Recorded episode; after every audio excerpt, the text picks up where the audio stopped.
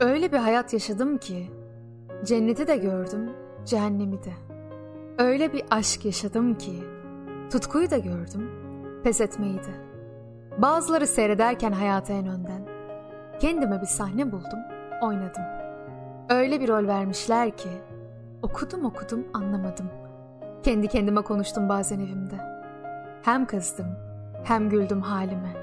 Sonra dedim ki kendime söz ver kendine.